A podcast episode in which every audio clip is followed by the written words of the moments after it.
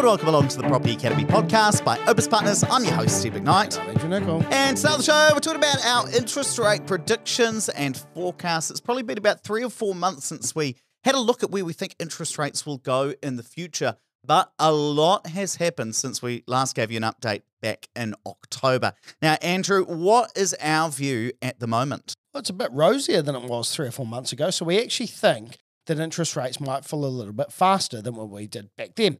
So back in October, we thought that the one year rate would be about 6.6 by October this year, 2024.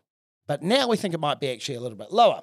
Now we're predicting that you know, it might hover around an average of about 7% this year, but by February 2025, so a year from now, we might be as low as 6%. And then we're thinking maybe half a percent falls until we get to the long term average of 4.5, kind of in 2027. Now, there's a big disclaimer around all of this. We're just talking about the one year rate, and it is just our best guesstimate, right? Interest rates won't work out exactly like this. Some nice, orderly half a percent falls through 2026, 2027. But it's just to give you a sense of how might the market unfold based on the data we have today.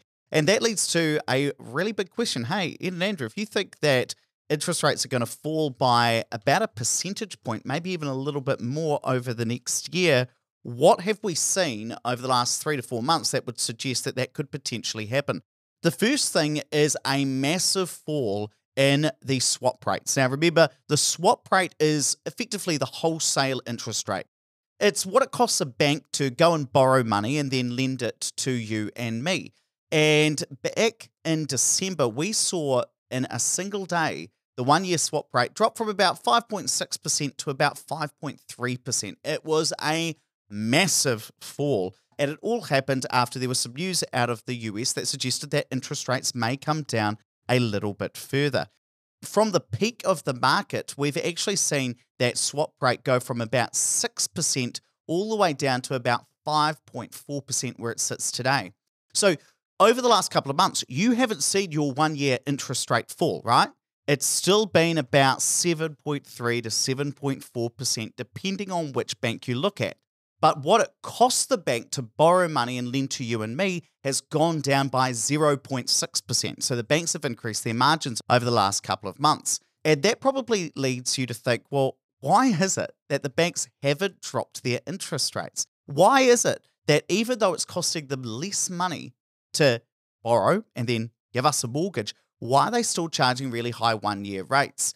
Well, in Monday's episode, which is coming out in a couple of days' time, we're going to talk about how there is a lot of discounting going on in the background. So, although the banks are advertising one year interest rates of 7.3 to 7.4%, it's pretty usual at the moment that you're able to negotiate a massive discount. Our brokers are getting somewhere between 6.89 to 6.99%. So somewhere between 0.4 to 0.5% off the one year interest rate. So effectively, we are already seeing interest rates coming down. You're not seeing it in the rates that are advertised, but in practice, the rates that people are able to get are actually already falling. It's really interesting. There was a, someone made a comment on one of our webinars last year and they said banks put uh, interest rates up so quickly, but they bring them down so slowly often. And it seems that what they'll do is they'll give heavier discounts rather than bring down their interest rates so that they don't have to put them up again if there was a change in the economic factors. And I think the big lesson here is that interest rates can and do move quite quickly. So you might not have seen those falls of the banks advertising, but they are still happening. And as we can see, the swap rates in the course of a couple of months, we've seen it drop by about 0.6 of a percent. So I wouldn't rule out some pretty quick interest rate falls. And on top of that, Andrew, we've also had some updated interest rate forecasts out of the banks. Yeah, so let's talk about ANZ specifically being the largest bank in New Zealand. So they've decreased their forecast substantially. So previously, they thought the one year rate would go up a bit and then that it would stay high for a while and then it would come down pretty slowly. But now they're predicting some pretty hefty decreases. So they've penciled in a 1.5% decrease in the advertised rates between March this year and March next year. So they're saying the average advertised rate will be 7.4% this quarter, even though there's big discounting going on.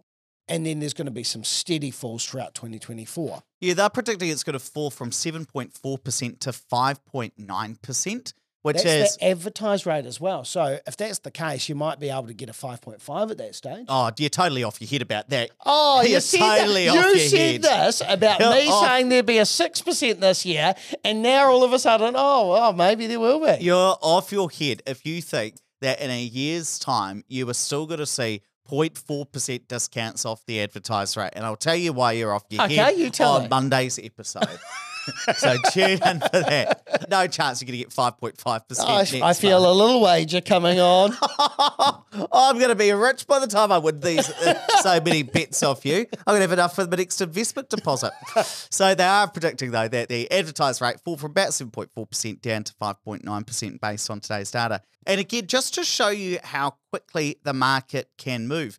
Three months ago, when they released their previous forecast, they thought that by March 2025, the one year rate would be 6.8%. Now they're saying, actually, by the time we get there, we think it's going to be 5.9%. So almost one percentage point lower, which is a pretty big downgrade to their forecast. Now, you also might be thinking, well, surely interest rates can only come down when inflation comes down.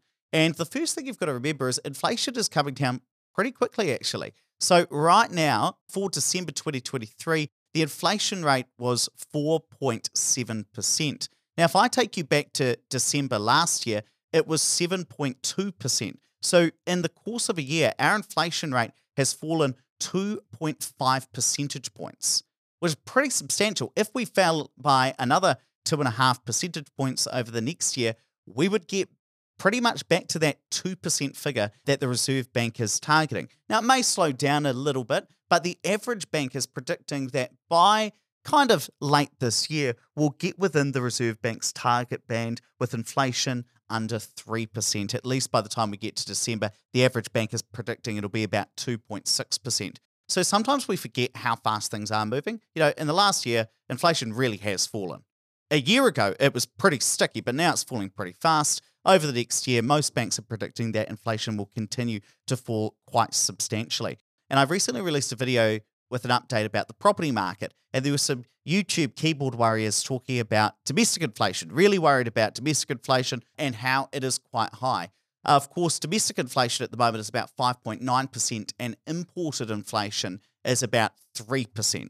And so some people say, oh, yeah, well, surely inflation is going to remain high because domestic inflation is really high. And what you've just got to remember is that the Reserve Bank is targeting headline inflation. That's the one that we just talked about, kind of 4.7%, 5.6%, the one you always see reported in the media. And what I was trying to get across to some of these keyboard warriors on YouTube is that domestic inflation is usually higher than imported inflation. If I take you back before 2019 and we look at, let's just say, choose a random date, June 2019, domestic inflation was 2.8%, imported inflation was 0.1%, it averaged out to less than 2%. So just because domestic inflation is higher than imported inflation, that's not unusual. That's the way it usually is. So I wouldn't always read too much into some relatively uninformed comments that you sometimes see by journalists in the Herald. Sorry for anybody who's a journalist listening to this, but often that can lack a bit of context. So, question for you, Andrew what if we're wrong? What if we don't get the 1% decrease in interest rates that we're expecting over the next year? Well, I think either way, we know which way inflation's heading, and so we know which way interest rates are, are heading. We're not going to get the interest rates exactly right. No one ever does. But I think the trajectory will be tr- true. I'm a bit more bullish than Ed is on, on how far I think they'll discount interest rates. I do think that a bit of the talk from the Reserve Bank about keeping interest rates higher for longer was just that. It was talk to make people behave in a particular way. And what's that based on? Experience. Yeah, I, I, I, I saw I saw you smirking. I saw you smirking. 20 years, mate. oh, yeah. Yeah. Okay. Okay, Grandpa. Okay, That's all you got. Oh, I just think, I just think you love to like lick your finger, stick Yeah. it in the air. Yeah. And say, that's where I think it'll Yeah. be. No, Sorry. I do like you. I do like you, but I think you're wrong. Um, and another question What could change these forecasts? Um, something major happening overseas, like a major world event, like another COVID type situation or a war. you mean the three that are going on Yeah, in the world uh, potentially at the moment? I think the main thing is that if inflation became particularly sticky. One thing that is kind of concerning a lot of people at the moment is war in the Red Sea. So we've got Yemen out there, which is disrupting shipping lines. That is causing ships to be in the wrong place because they can't get it through the Suez Canal in Egypt. And so, if you've got all of these ships in the wrong place, that is currently causing shipping prices to go up. That could also cause delays in getting goods around the world. That could cause a bit of inflation there. Haven't seen it within our own stats over here in New Zealand yet. If that became a major problem, caused inflation to be sticky, that could kind of have a bit of an impact. I do think there's also sometimes a bit of risk that we worry too much about what's happening like today. And then over the long term, actually, none of these things really matter. That is, as you like to say, a storm in a teacup. You Oh, sometimes like to that- I say. said that about COVID, Back though, when- didn't I? Yeah, you did say that about COVID. Got that one wrong. and the last question that I've got for you is we've always got this assumption that interest rates fall back to about 4.5%. What's that based on, Andrew? the long term average. That's the long term average of the one year rate. But of course, that's been tracking down, right? well, it depends what you mean by that. I mean, over the last 30 years, has the one year average been trending down? Or Well, it up? depends what average you're talking about. You're saying, oh, it's the long term average. Well, you're talking about a 20 year average? You're talking about a 10 year average? 10 year average. It, it has been tracking down. Obviously, at the moment, it would be tracking up because interest rates are quite high at the moment. I think the main reason we kind of have that assumption of 4.5% over the long term is if we think about what the Reserve Bank says the neutral interest rate is or the neutral OCR is, they usually say 2%, a little bit higher at the moment. So if they're neither trying to stimulate the economy or slow it back, their OCR should roughly be about 2%. And then if you say, well, what is the average difference between the one year interest rate, mortgage interest rate, and the OCR? There's about a 2.5% margin on average. At the moment, it's a bit lower because the OCR is really high. The one year rate isn't 2.5% above the OCR, it's about 1.5%. So if you say, okay, 2% is the neutral OCR, bang on 2.5%, you get to about 4.5%, and it's basically as good a guess as anybody's going to have. Any other smug comments for you, Ed, before we wrap it up? hey, I just have to say, What? the number of people that messaged me About uh, what? About the live prove Ed wrong moment where I tried to get Mountsy on the phone and tried to get Peter on the phone. That was the podcast I got the most texts about. Well, It's probably because it was the only time you've ever been right on the show. Honestly. Right, let's wrap it up there. But please don't forget to rate, review, and subscribe to the podcast. Really does help us get the message out to more people.